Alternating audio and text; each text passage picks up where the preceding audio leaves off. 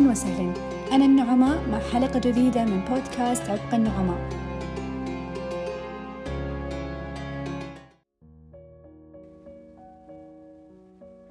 غالبا الرقص يكون تعبير عن البهجة والفرح والسرور وبالعادة في مناسباتنا لازم تكون في فقرة للرقص سواء للكبار أو للصغار لكن كيف الرقص يكون وباء؟ كيف يتحول من كونه تعبير عن الفرح إلى مرض قاتل؟ خلونا نتعرف على موضوع حلقة اليوم. في تاريخ 14 يوليو عام 1518 ميلادي في مدينة ستراسبورغ الفرنسية واللي كانت واحدة من مدن الإمبراطورية الرومانية. خرجت فرو تروفيا للشارع في وسط المدينة وبدأت ترقص من غير موسيقى. وجلست ترقص ساعة وساعتين وثلاثة والكل كان يمر من جنبها إما يضحك عليها أو يعتقد أنها فقدت عقلها فيشفق عليها. في هذه الأثناء كان زوجها يحاول ويتوسل إليها أنها توقف وترجع البيت. لكن ما كان هتاف زوجها يجدي نفعا. بعد ما انجلى النهار وبدأ السواد يكسو السماء انهارت فرو وفقدت وعيها. وأول ما أشرقت الشمس قامت فرو وبدأت ترقص من جديد. جو الناس ولقوها إلى الآن ترقص واللي لاحظوه إن ملامحها كانت منهكة جدا وحزينة. وهذا الطبيعي أصلا لشخص استمر يوم كامل يرقص بدون توقف ولا أكل ولا نوم كافي حتى. الكل استنكر وبدأوا يحاولون يهدونها شوي ويمسكونها لكن ما كانت تستجيب لهم أبدا. استمرت فرو في الرقص لمدة أربعة أيام وكانت خلال هذه الأربعة أيام تفقد وعيها من الإرهاق وتقوم وتكمل رقص. وحتى الأكل كانت تأكل وهي ترقص. حركاتها كانت غريبة وعنيفة شوي. حتى أن رجولها تورمت من كثرة الرقص لكن ما وقفت أبدا لمدة أربعة إلى ستة أيام. كانوا يوميا يتجمعون حولها الناس ويراقبون تصرفاتها. الباعة المتجولين والحمالين والكهنة والراهبات وأهالي وأطفال المدينة الكل كان يتجمع ويراقب تصرفاتها. في اليوم الخامس انضم لفرو أربعة أشخاص وبدأوا يرقصون معها بنفس الطريقة وبدون توقف. ووقتها تدخلت السلطات وأخذت فرو لمدينة سافيرن اللي تبعد 30 ميل عن ستراسبورغ. تحديدا مزار القديس فيتوس. لأنهم كانوا يعتقدون أن هذه لعنة القديس فيتوس وقالوا إنها إذا تضرعت له بتتماثل للشفاء لكن بلا أي جدوى. بعد عدة أيام وصل عدد المصابين إلى ثلاثين شخص. يرقصون بهوس وجنون لدرجة أن بعضهم ماتوا من التعب والإرهاق. ويوم بعد يوم عدد المصابين يزداد وكل ما ازداد عددهم زاد يأس المجلس الملكي في تجاوز هذه المعضلة. رجال الدين قالوا إنها لعنة القديس فيتوس بس الأطباء قالوا للمجلس الملكي إن هذا مرض طبيعي ناتج عن زيادة تدفق الدم واللي يسمونه بالدم الحار. وهالكلام بناء على النظرية الخلطية.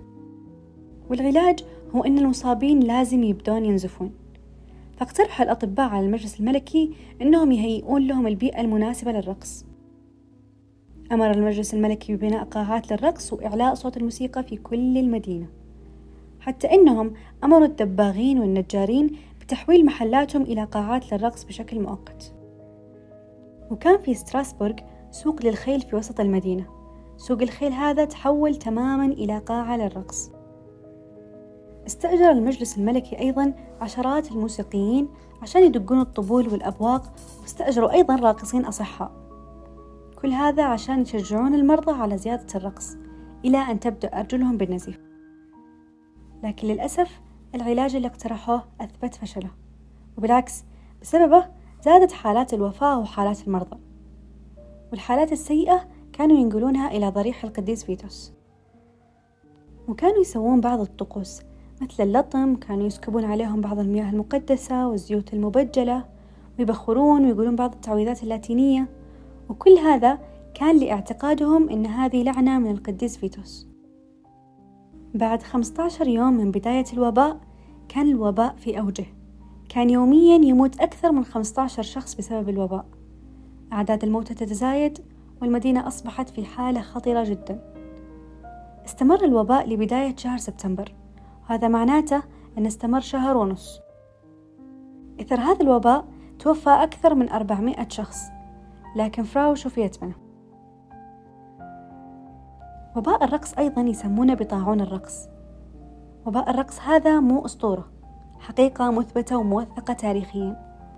وعلى فكرة ترى ظهرت بعض الحالات المشابهة في دول أخرى مثل سويسرا وألمانيا وهولندا لكن اللي صار في ستراسبورغ كان الأكثر فتكا والأكثر من حيث حالات المرضى. خلونا الحين نعرف إيش فسروا العلماء هذا الوباء. التفسير الأول كان لباراسيلسوس. قال فيه إن هذه حركة نسوية. بدأتها فراو تروفيا عشان تحرج زوجها وتظهر حريتها. وقال لجعل الحيلة مثالية وشبيهة جدا بالمرض قفزت وغنت بطريقة مقيتة للغاية. ونظرا لنجاح هذه الخدعة بدأ العديد من النساء الرقص بنفس الطريقة لإزعاج أزواجهن. طريقة الرقص تلك كانت داعمة لأفكار الحرية. هذا كان تفسير باراسيلسوس. بس في كثير علماء وناس رفضوا تفسيره. لأن من غير المنطقي أن تسبب حركة نسوية في موت 400 رجل وامرأة. ولو كان بإمكانهم التوقف كان وقفوا قبل ما تبدأ أرجلهم بالتورم ثم النزيف ثم الوفاة. النظرية الثانية تقول أن الأمر عائد لطقوس دينية لكن الراقصين ما كانت وجيههم توحي بالارتياح مثلا. بالعكس كان باين عليهم الذعر والخوف والإرهاق بالذات أن النهاية كانت الوفاة لكثير من المرضى. بعض المؤرخين المعاصرين قالوا أن سبب الوباء هو الأرجوت وهو عفن يؤثر على العقل وينمو على سيقان نبات الجودار المبللة واللي هو أحد أنواع دقيق الخبز. وقالوا أن هذا العفن يسبب ارتجاجات وهلوسة.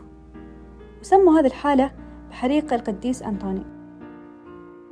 لكن المؤرخ جون والر قال في كتابه اللي أصدره عام 2009 بعنوان وقت الرقص وقت للموت أن الأرجوت فعلا يسبب تشنجات وهلوسة لكن أيضا يمنع تدفق الدم للأطراف بسهولة. فمن المستحيل استمرار المصاب بالرقص لعدة أيام متتالية وهو مصاب بتسمم الأرجوت.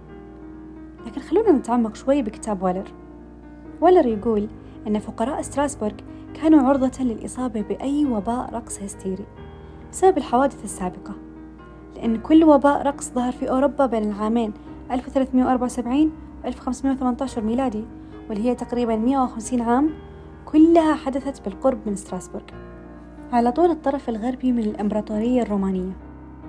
وكانت هناك ظروف سائدة مثل فساد المحاصيل وظهور مرض الزهري وعدم الاستقرار السياسي فتجلت معاناة الشعب بالرقص الهستيري.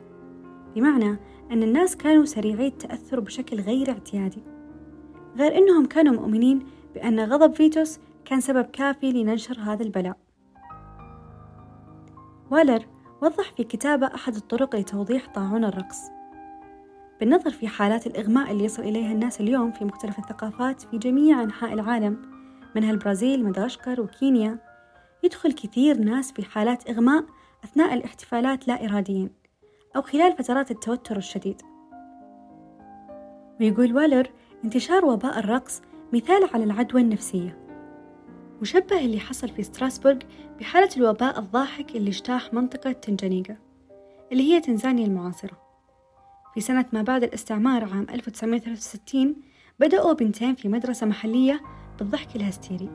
وبعد مدة قصيرة تبعوهم أصدقائهم إلين صار ثلثي الطلاب يضحكون ويصرخون بشكل لا يمكن السيطرة عليه.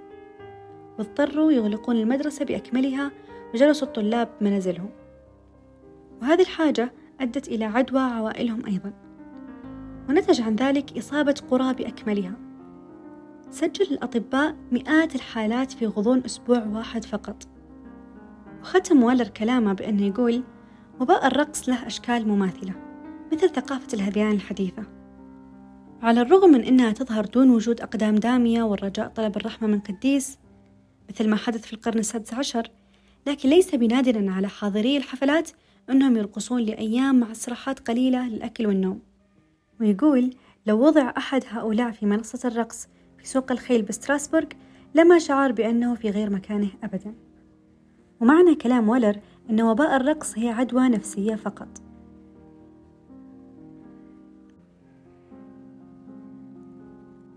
في نهاية حلقة اليوم شاركونا آراءكم واستفساراتكم في خانة التعليقات وزوروا حسابنا في تويتر لطرح اقتراحاتكم ومناقشة المواضيع القادمة.